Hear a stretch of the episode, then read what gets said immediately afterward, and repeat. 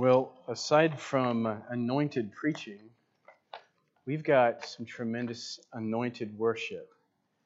Can we just one time again? I just want to make sure I hear your voices out there because I don't know if we have enough light in the room. Can we say praise God?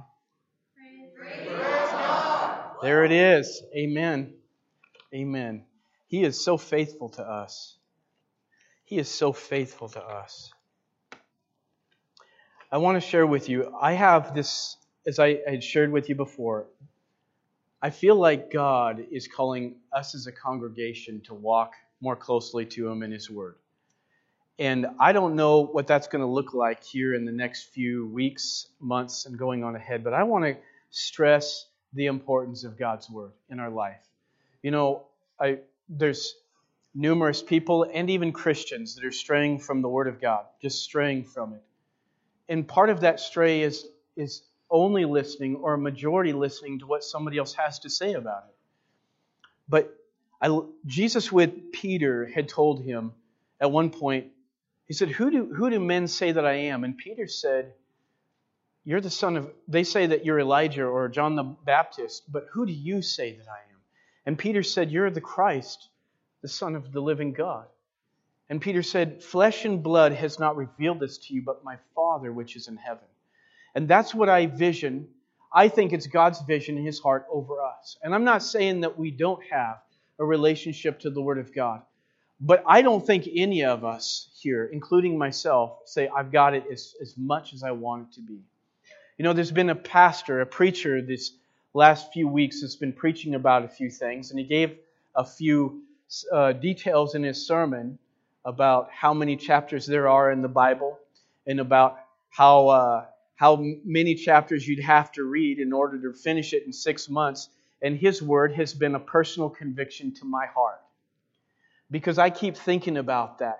And here's the thing I want to say I want to say what makes me think the most is when time is over, when we've breathed our last breath and we get to step out of this body into eternity and we get to see God face to face, what is it that we will have looked back on our life and wished we had done differently? See, because in that moment, when you see it in all of its fullness, when you get to see God in all of His glory, there won't be time to go back and make the changes. Today is the moment we get to make those changes. You may have wished then that you had been more into the Word of God and didn't and think to yourself, why didn't I spend more time in the Scripture and the Word of God? I'm not so sure that we might not find out some of the promises missed because they didn't get prayed over. Some of the things that God intended for us if we had just been willing to take in more. See, I don't think the issue is God's willingness to give. I think it's in our ability to receive. It's the state of our minds, it's the attitude of our hearts as God is trying to make Himself real to us. And it's as we become more and more vulnerable, we become more and more in sync and in the sense of dependency on the Lord, that you become in a state of mind as it is a way for God to water and grow Himself within you. And so I think the most important thing within that, one of the most important things is His Word. I, I just can't stress that enough. So let's look here at 2 Timothy chapter 2, verse 15. Give me a, an amen when you get there. Wow, you guys are already there. Amen. Okay, so we're gonna we're gonna say it here. Be diligent to present yourself approved to God, a worker who does not need to be ashamed, rightly dividing the word of truth. Inspired here to Timothy is the words and the importance of us to be somebody, a worker who can rightly divide the word of truth. Meaning this, that if, in a sense, if you don't know how to divide it, then you're not ready to receive it from anybody else. We need to take time to let the Lord help us get there. I'm going to do my very best to give some helps along the way. Some of you probably already used this, and I pray that's the case. But if not, then we're going to go there together. And if and if we're getting there, let's keep going there. That's all I can say. So I want to look at another verse in the Bible, Matthew chapter 18, verse 8 through 9. And so we're just going to deal with the Bible in context. And I'm going to read this and then I want to pray.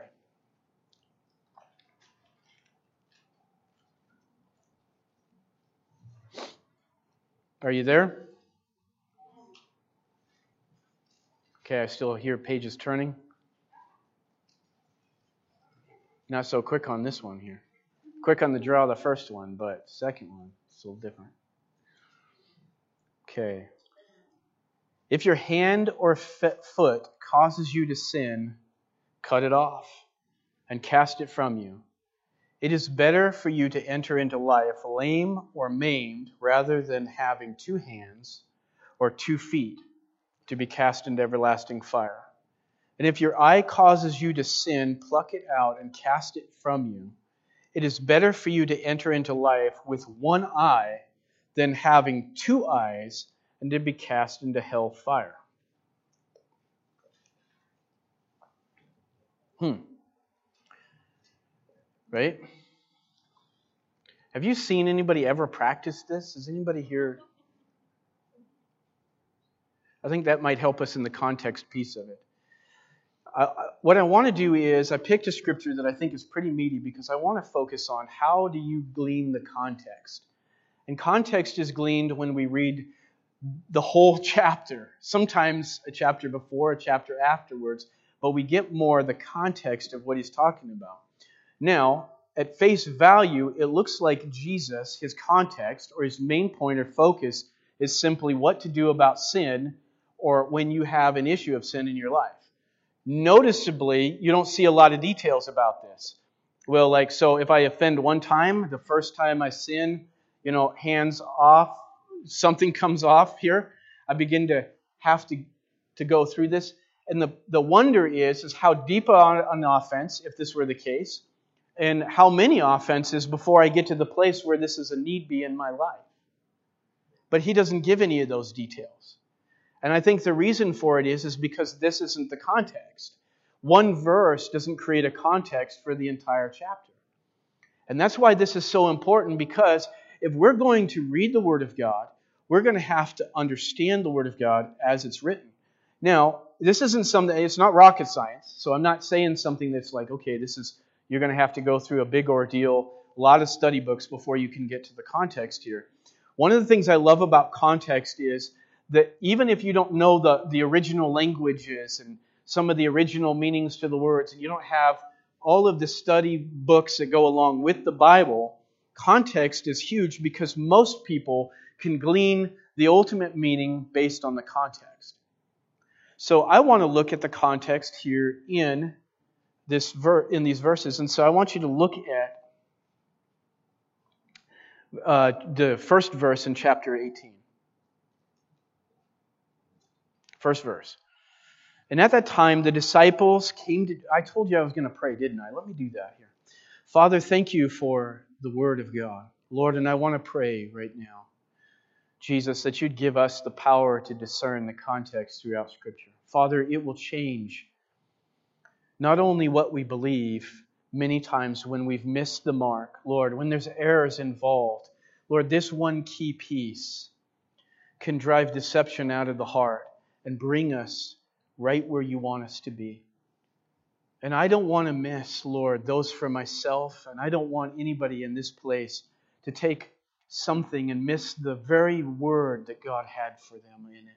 Lord, you have a word for us. And Lord, as we become students of your word and we become really ardent about living this way, I want to pray that God, that you said in your word, we shall know the truth and the truth shall set us free. Lord, there's an ability to be able to share the word of God when we know it and we know what it means. Lord, I pray right here in this place that you would deposit and baptize and pour out an, a discernment in us and an ability to comprehend and be faithful to the very things that you've said. Lord, we don't want anything that you have said to be put out of its real context. Lord, we want to cherish every bit of your word. And I want to pray today, Lord, that you would minister to our hearts in an amazing way, Lord, and bring us to the next level of our time spent with you. In Jesus' name, amen. So, verse 1 And at that time the disciples came to Jesus, saying, Who then is greatest in the kingdom of heaven? And then Jesus called a little child to him, set him in the midst of them and said, Assuredly I say to you, unless you are converted and become as little children, you will in no means enter the kingdom of heaven. So, what's our context? The context is that the disciples are asking Jesus, Who's the greatest in the kingdom of heaven? And Jesus is answering that question. So, our verses in 8 and 9 have to do with Jesus answering the original question. Now, when I read that, I'm like, well, that doesn't quite make sense to me right off. So that's where you stop and meditate and think on how does this, if your hand offends you, your foot causes you to sin, how does that imply or have anything to do with this question that the disciples have about who's the greatest in the kingdom of heaven? But the reason why we know that our verse in verses 8 and 9 are not the context itself is because they're housed in the middle of Jesus' teaching. And it wouldn't make sense for Jesus to get started on answering the question, really not finish answering the question, and then divert to something like this. So you'll see this kind of all throughout the Bible. You'll see things where you're like, oh, it looks like this is what they're talking about. And if you isolate one verse, you can create a whole new doctrine on an isolated verse out of the Bible and miss the whole of what God is actually saying in His Word. And I'm just trying to point this out because I think this happens a lot. I think this happens very commonly. And so, you know, I hear people say things that it's not even in the Bible, but they'll say it God helps those who help themselves.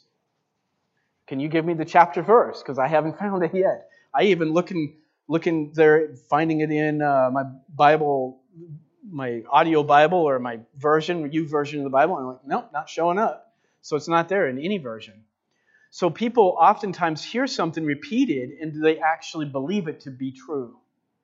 And then what we haven't done, so I remember a man one time in a church that we had gone to, we had preached over and over again. I don't know if you'd ever heard this, but that Noah preached for 120 years.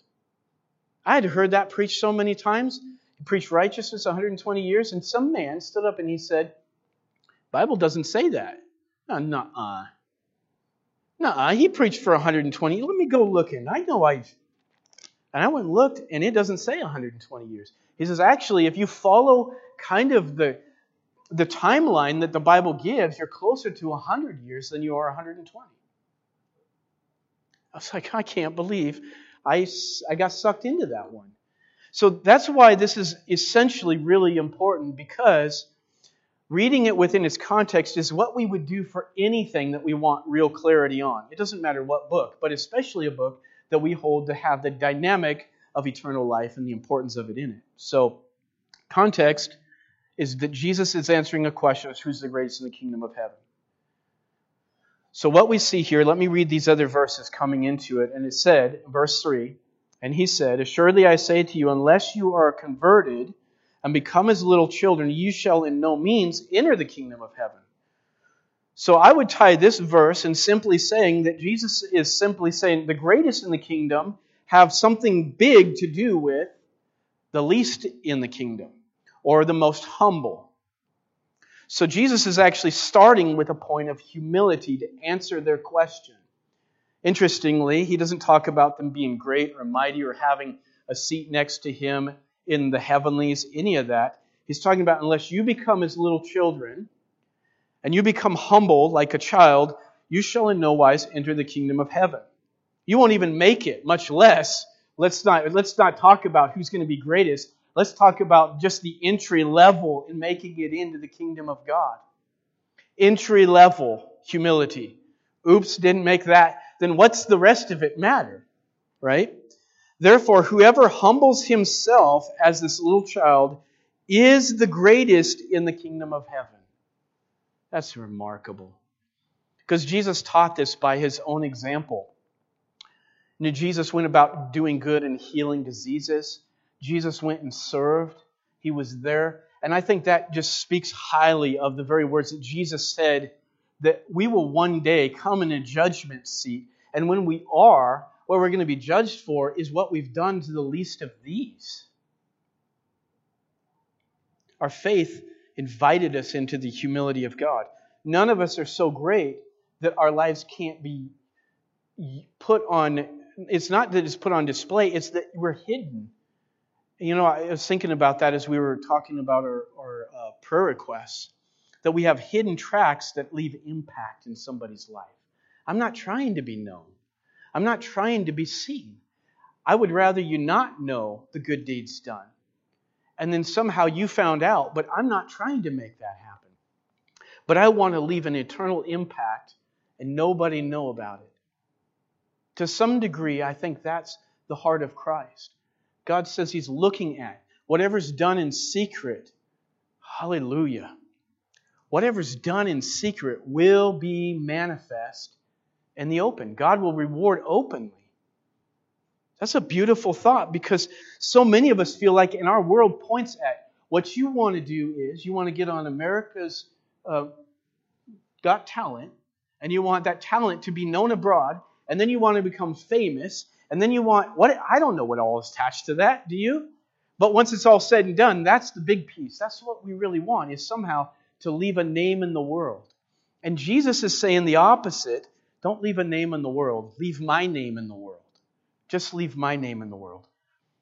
So, verse 5 Whoever receives one of these little, this little child like this in my name receives me.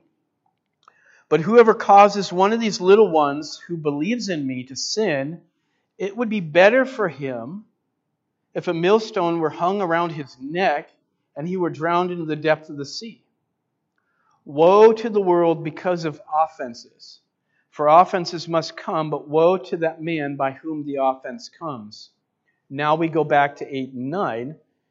If your hand or fin or foot causes you to sin, cut it off and cast it from you.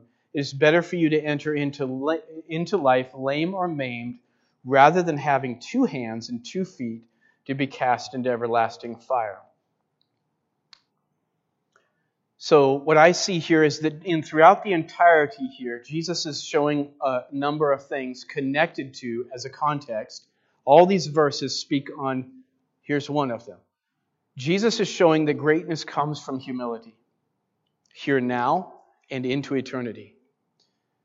Jesus is showing that sinning against others is an opposition to humility and ultimately an antagonistic to greatness. So when we want to buckle down and find greatness, we run toward humility. And so Jesus is saying, in order to answer your question, uh, what I'm doing, and we do this sometimes to answer a question, we give kind of an opposite end to the view so that you'll understand kind of the completeness of the idea. and I think that's what Jesus was doing. Jesus is showing that the greatness in the kingdom of God, or the greatest in the kingdom of God, are not characterized by unresolved and continued offenses. So if we look at the pattern of our life and we see the same sins over and over again, we see the same brokenness in relationships because we keep sowing into that brokenness. Anger, frustration, disappointment.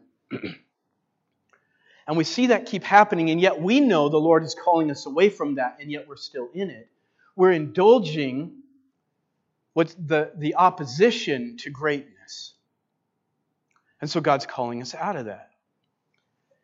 And then lastly, here, there's a hardness. So I see in this, when Jesus gives the verses 8 and 9, what he's showing is there's, and how would I say this? This is how I would contextually. So this is how I would verbalize a contextual, based on the context, this is what I would, or how I would interpret verses 8 and 9 because it has to have somehow go back to Jesus answering the original question.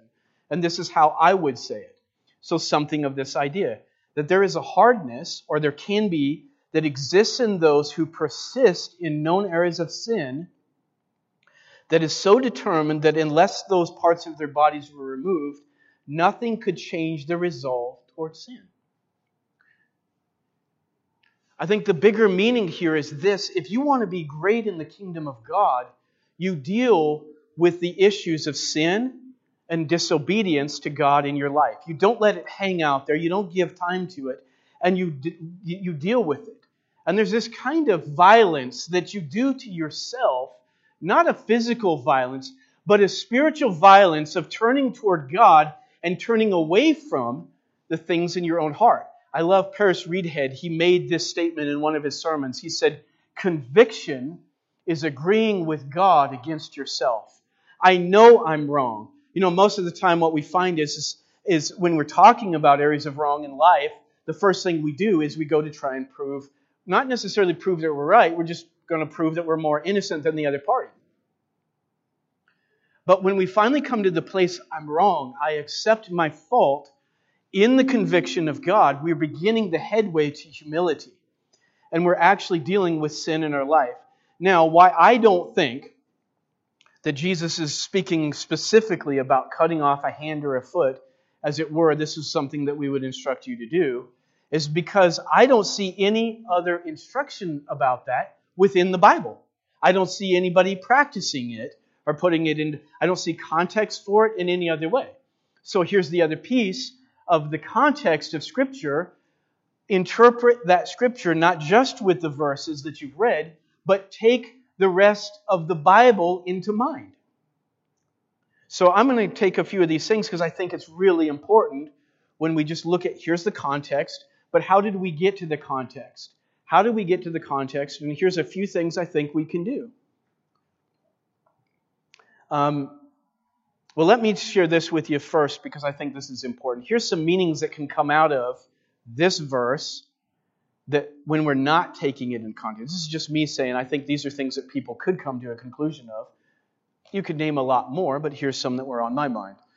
A literal self maiming alone could change my heart of sin that Jesus was really commanding this sort of action. So somehow, by maiming myself, then that could actually deal with the heart of sin. The real problem of sin is it lies within. So we would begin to believe that if I could do this, that that would finish the job. Here's another one the lame and maimed souls will be in heaven. Now, it depends on how you read that, but it says better to enter into life lame or without. Do you really think that that's actually true? That Jesus, that when you see people in heaven, you'll see some of them missing certain body parts, of which we have no history. We have nobody that talks about that. We, nothing of the sort. Is that going to be the case? And yet Jesus commanded either we've fallen far short of this one compared to all the others, or that's not what Jesus meant. And then here's another one. Jesus quickly stopped answering. So this is what I find interesting. We would say that Jesus just stopped answering, and this is how we would look at it. The question asked and went on to his own tangent. And so that doesn't apply to a specific, but that's how we would begin to look at it outside of its context. I think it's important to keep those things in mind. So when we come here to this, turn to Acts chapter 16, verse 31. Here's how we come to context, and it is one, read the entire chapter. Number two, we're going to consider what the other verses in the Bible have to do with this. Now, as I was saying, this is why it's so important that you know your Bible. So I don't know how many of us have read our Bible all the way through, even once in our life. Amen. How many have read it? I remember we were in a we were in a meeting last year with some pastors. Oh man, this was so awesome. And they asked, you know, pastors, how many of you've read your Bible through the year? And then they wanted to know because there was kind of a, it's a giveaway to them. They're, they're asking, well, twice, three times in the year. There was one of them that raised his hand, had read his Bible through four times in a year. That's every three months. That man is clearing through the Word of God. What a delight to see that day, and what an inspiration for the rest of the men of God in that room. You know, it's not a matter of, oh, you got to read it all the way through quickly, but thoroughly, and let it in your life. That's the whole idea. Anyway, that was a side note, just to drink that one up if you want to.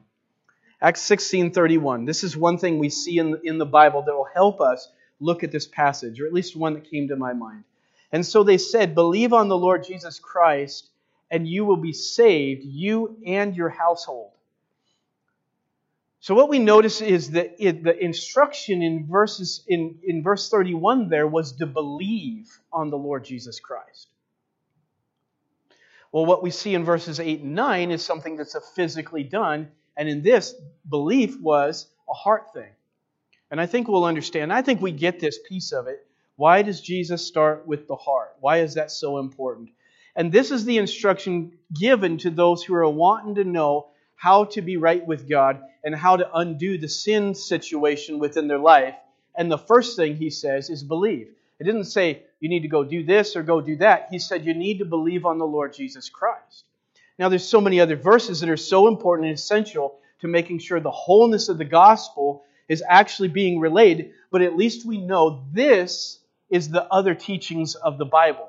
And what I do is this when I can intellectually say, I see places where I see conflict I see contrast, something about these verses doesn't line up with this verse. And what I would say is, I always look for to try, when I know of multiple verses in the Bible and I see what looks like a conflict, is try to harmonize the conflict by trying to figure out what's the middle ground that works for both verses coming into play here.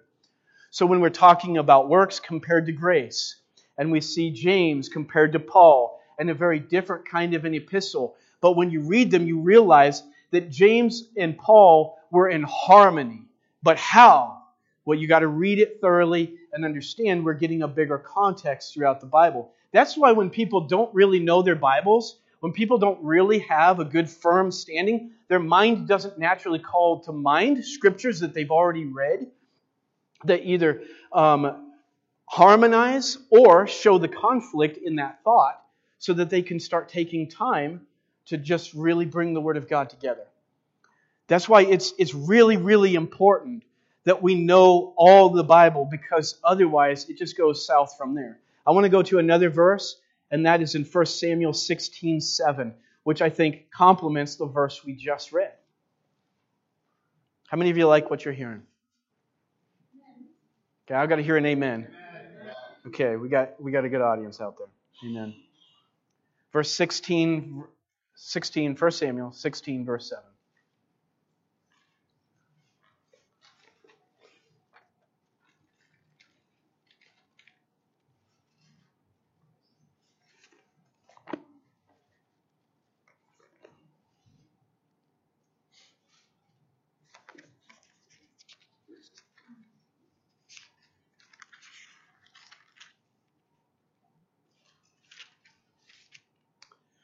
Okay, we have here this it says, But the Lord said, Samuel, do not look at the outward appearance or at his physical stature, because I have refused him. For the Lord does not see as man sees, for man looks on the outward appearance, but the Lord looks on the heart. All of these are helping me look at how does this complement the very things that Jesus said. And what I'm looking at and examining is so much of, and the reason I'm bringing these out because when I read Jesus says, cut off your hand and feet, I'm in the back of my mind thinking, well, what about all the other verses that talk about the dealing of the heart? What about Jesus when he was talking to the Pharisees and he said to them, because they were outwardly trying to make themselves look clean and pure and holy, and he said, first clean the inside of the cup, and then the outside shall be clean also. And then what we've noticed, even in our own observation in humanity and of ourselves, is simply this that sometimes I put myself out there to look like, put on some kind of a form that I was really doing good, but I knew, I knew in my heart that that wasn't the real truth of what was going on. There was a manipulative thing there, or it was I wanted somebody to think something because I, I was afraid of their judgment or how they would look at me. And so I put on a, I put on an act or an air of something that wasn't really true as it really exists in me. And so we've all been in those positions where we just felt like I kind of put on the performance and it just wasn't right. And I, I'm not satisfied with that. So that's why these scriptures are ideal and important, is because God sees it the exact same way. And the reason we have it in our hearts is because that's the way God instituted it. I don't start with, oh, make it look right, even if it's not right, and then hope that somehow along the way that my heart fit the picture. Now, when I think of obedience, I think we need to talk about this because I think some acts of obedience come as a this is I'm drawing the line and then I'm moving to the heart part of this. So what we don't know is does the egg does the chicken get uh, hatched? Is the chicken first or the egg come first? You know, those kinds of things. And we're not sure exactly. And I think there are times when until you step out, you'll discover then my heart enjoins myself into the act of obedience. And there's other times when it's simply, I now see what God was saying to me. I see the truth. I heartfelt commit myself to that, and then I step out. Sometimes the obedience precedes the feel of the heart or the sense of the commitment, but the heart follows in line with it. But one thing we can say is this we know when the heart is not changed, when it's not altered, then there's never an act of obedience or anything done rightly until the heart is changed. Never does God want us to say, well, don't do anything until you feel a change in the moment, but you're committing yourself as a willingness to change and seeing what God does. So, in some senses, the attitude is the way we read our Bibles. But the reality is, the heart has to change as a matter of righteousness in our lives. Because there will be no righteousness if my heart hasn't changed. As a matter of fact, if you look up the original of the word repent and you look up the original on that in the Greek, it's a change of mind. So I love it when somebody has been changed and their life has been changed. Because what they tell you is, I used to do this. I was such a wicked person.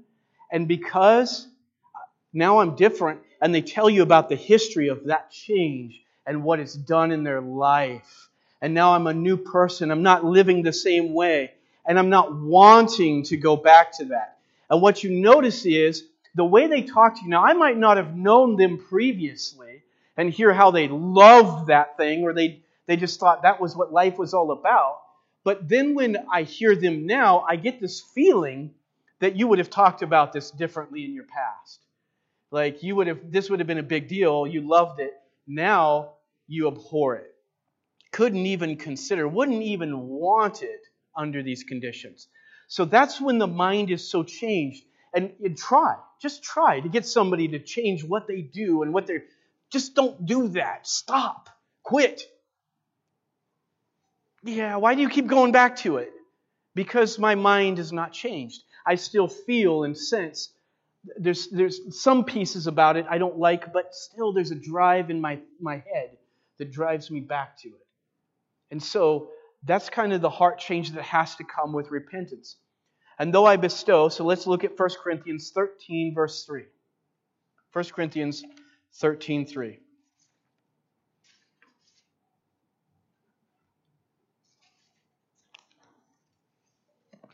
So here's a scripture that I think applies to just the outward. Let's God, let's just do it outwardly and see if we get where we want to be. 1 Corinthians 13, verse 3.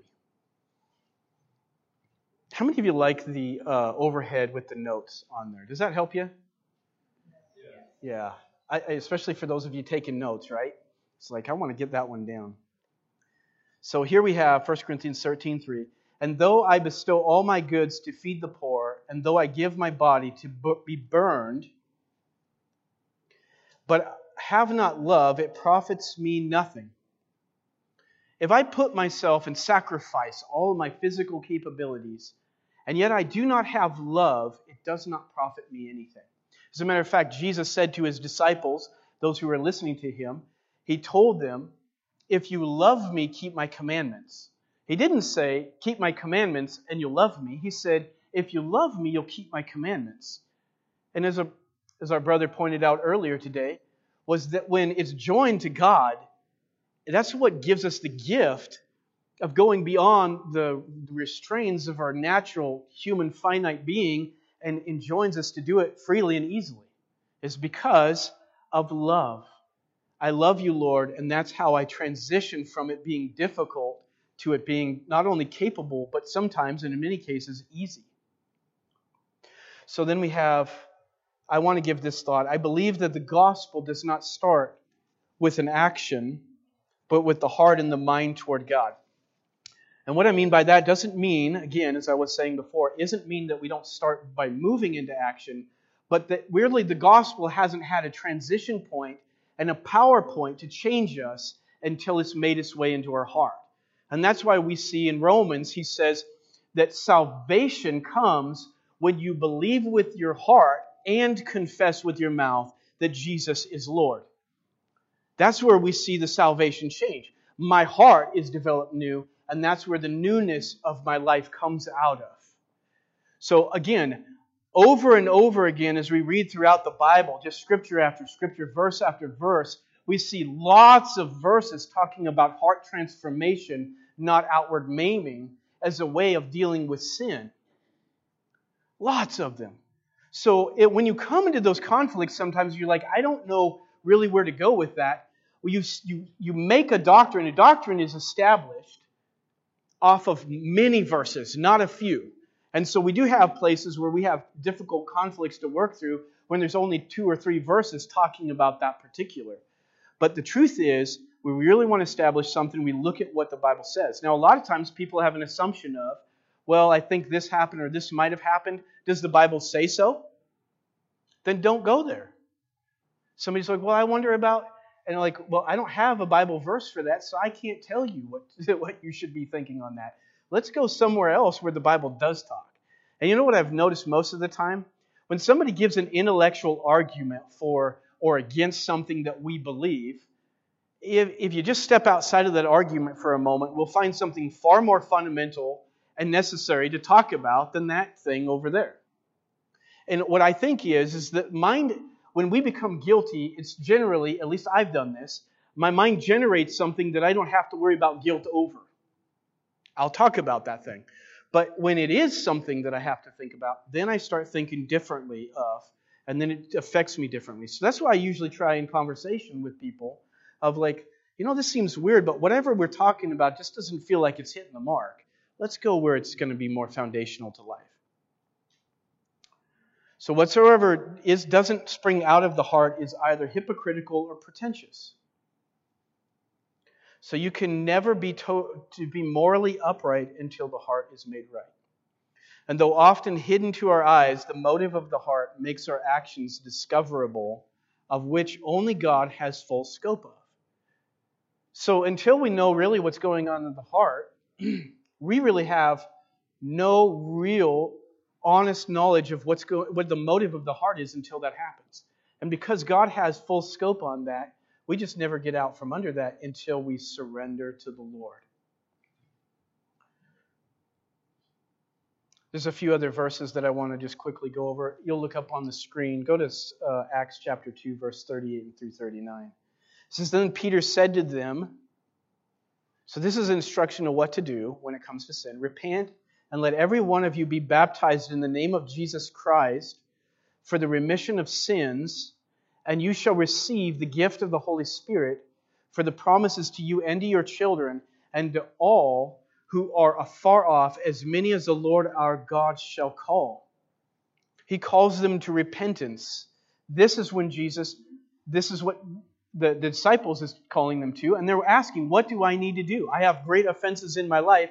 And notice it did not say, You need to remove a few limbs or whatever uh, body parts have been offending you the most are the ones you need to deal with. It says repent, have a whole complete change in heart and mind toward it, and then turn away from it.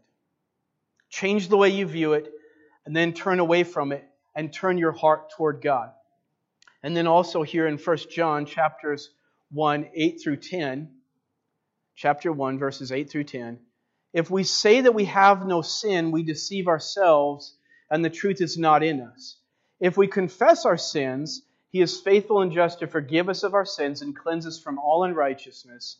If we say that we have not sinned, we make him a liar and his word is not in us.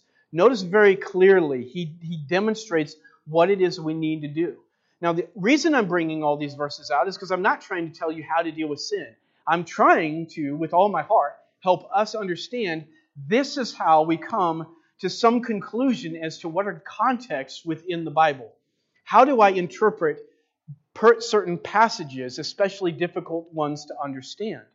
Well, these are the ways that we do it. We look at all the scriptures involved that have something to do with not necessarily every single one, but enough of them that you know I'm safe in the view that I'm holding on this particular verse in the Bible.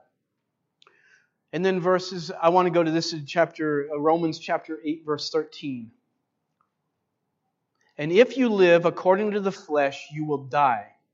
But if by the Spirit you put to death the deeds of the body, you will live. So, my second way of bringing the verses that we had in Matthew 18, 8 through 9, was that Jesus wasn't talking about a physical mortification, but a spiritual mortification of the deeds of the body. Now, if you think about it like this, if I walk in the Spirit and live according to God in the Spirit, then I have power to be able to kill what I've been doing with my hands, with my eyes, with my life.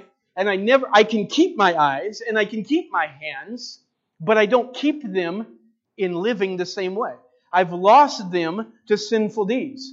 I've lost them to sinful living, but I've kept them for righteous living and holy living. Does that make sense?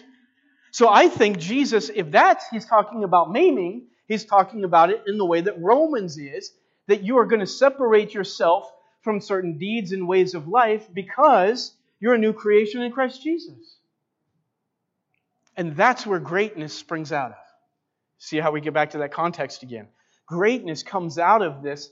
My life is surrendered and I'm yielded to the Lord and His Lordship of my life. And that's how I walk in greatness. And that's humility. Because real humility is this piece of self that says, I want to live my way and I want to do my thing and I want to, I want to chart my own course and get what I want in life. It just starts dying at the wayside. And now you're living, all I want is to live for Jesus. All I want to do is worship Him. Lord, I want to magnify you in all I do. Oops, I said the wrong thing. Jesus, I come to you. Oh, my brother, my sister, I'm sorry. I violated what, the very principle of my own heart, and that was to be humble and to love Jesus and show you that love. Would you please forgive me of what I just did? Got some amens out there? Good. So I want to I want to give a few other things. Here's one other way that we can go to the there's more, but I'm just going to cover these quickly. I want to go through some questions that you can ask that help you get to the more the meaning of a passage.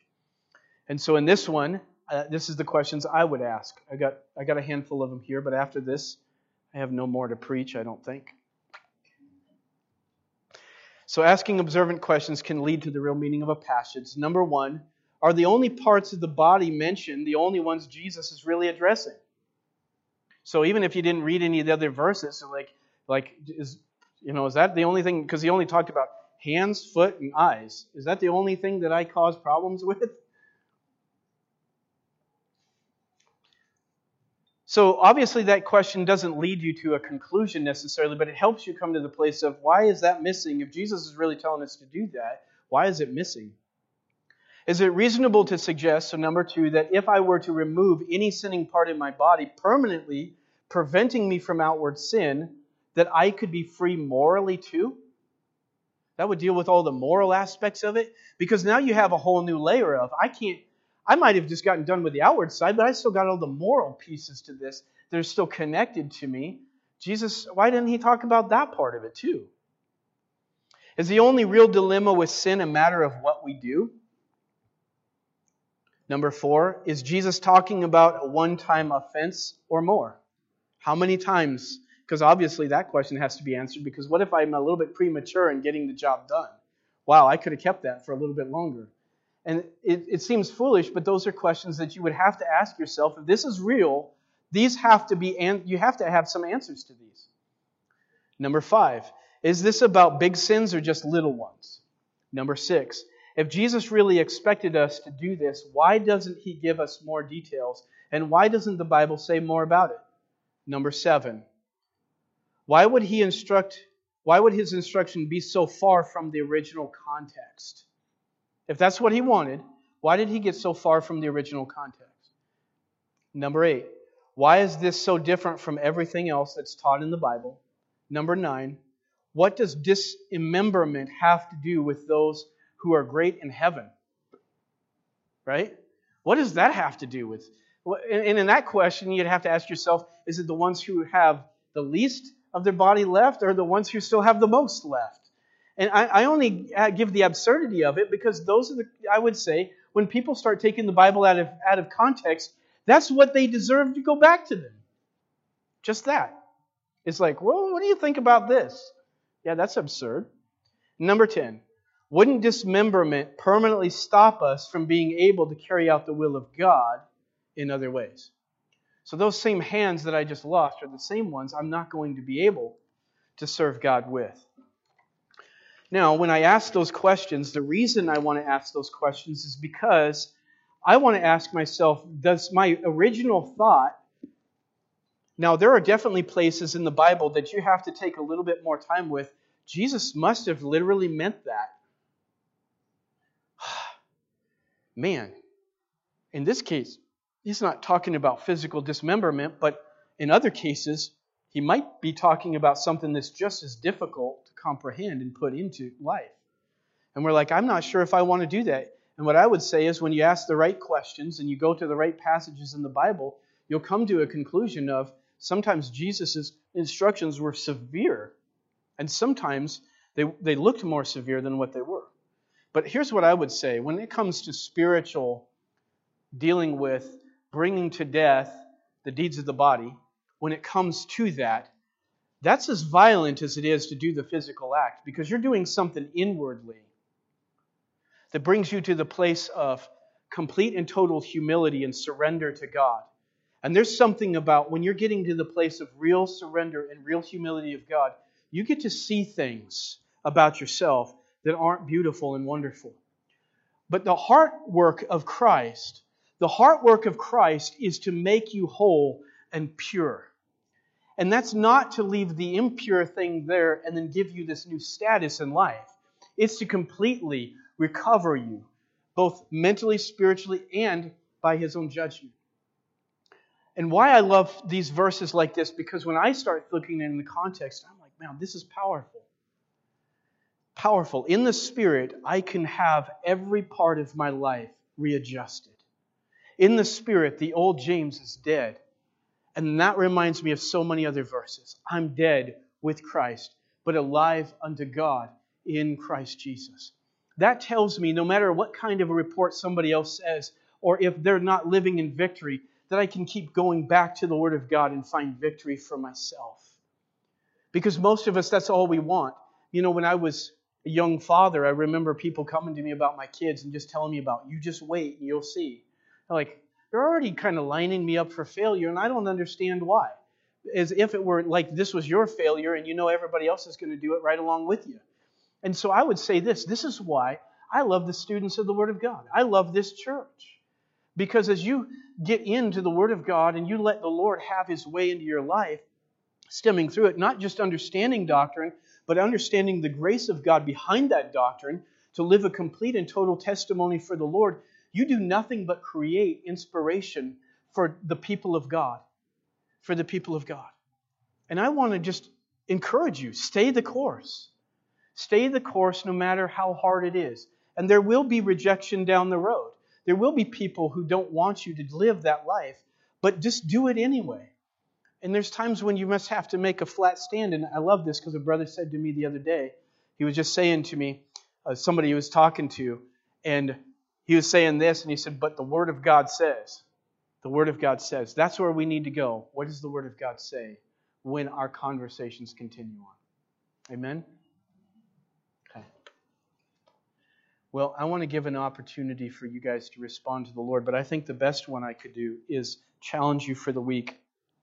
As I had shared before, um, there's 1,189 chapters in the Bible.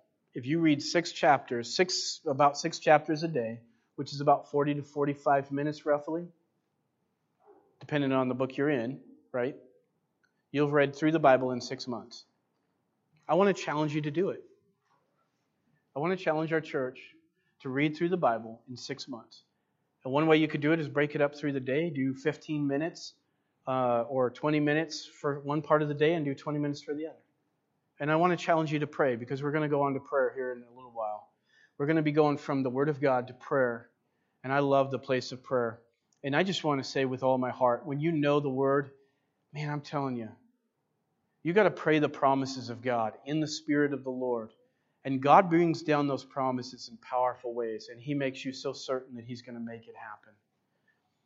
And I love praying with the Word of God right there by my side.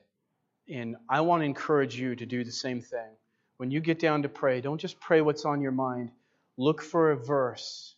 Look for a promise that attached to that thing. And I felt like God spoke something to me a few months I'd like to share with you as we close. And it's this. You can't pray and make the will of God something other than it is.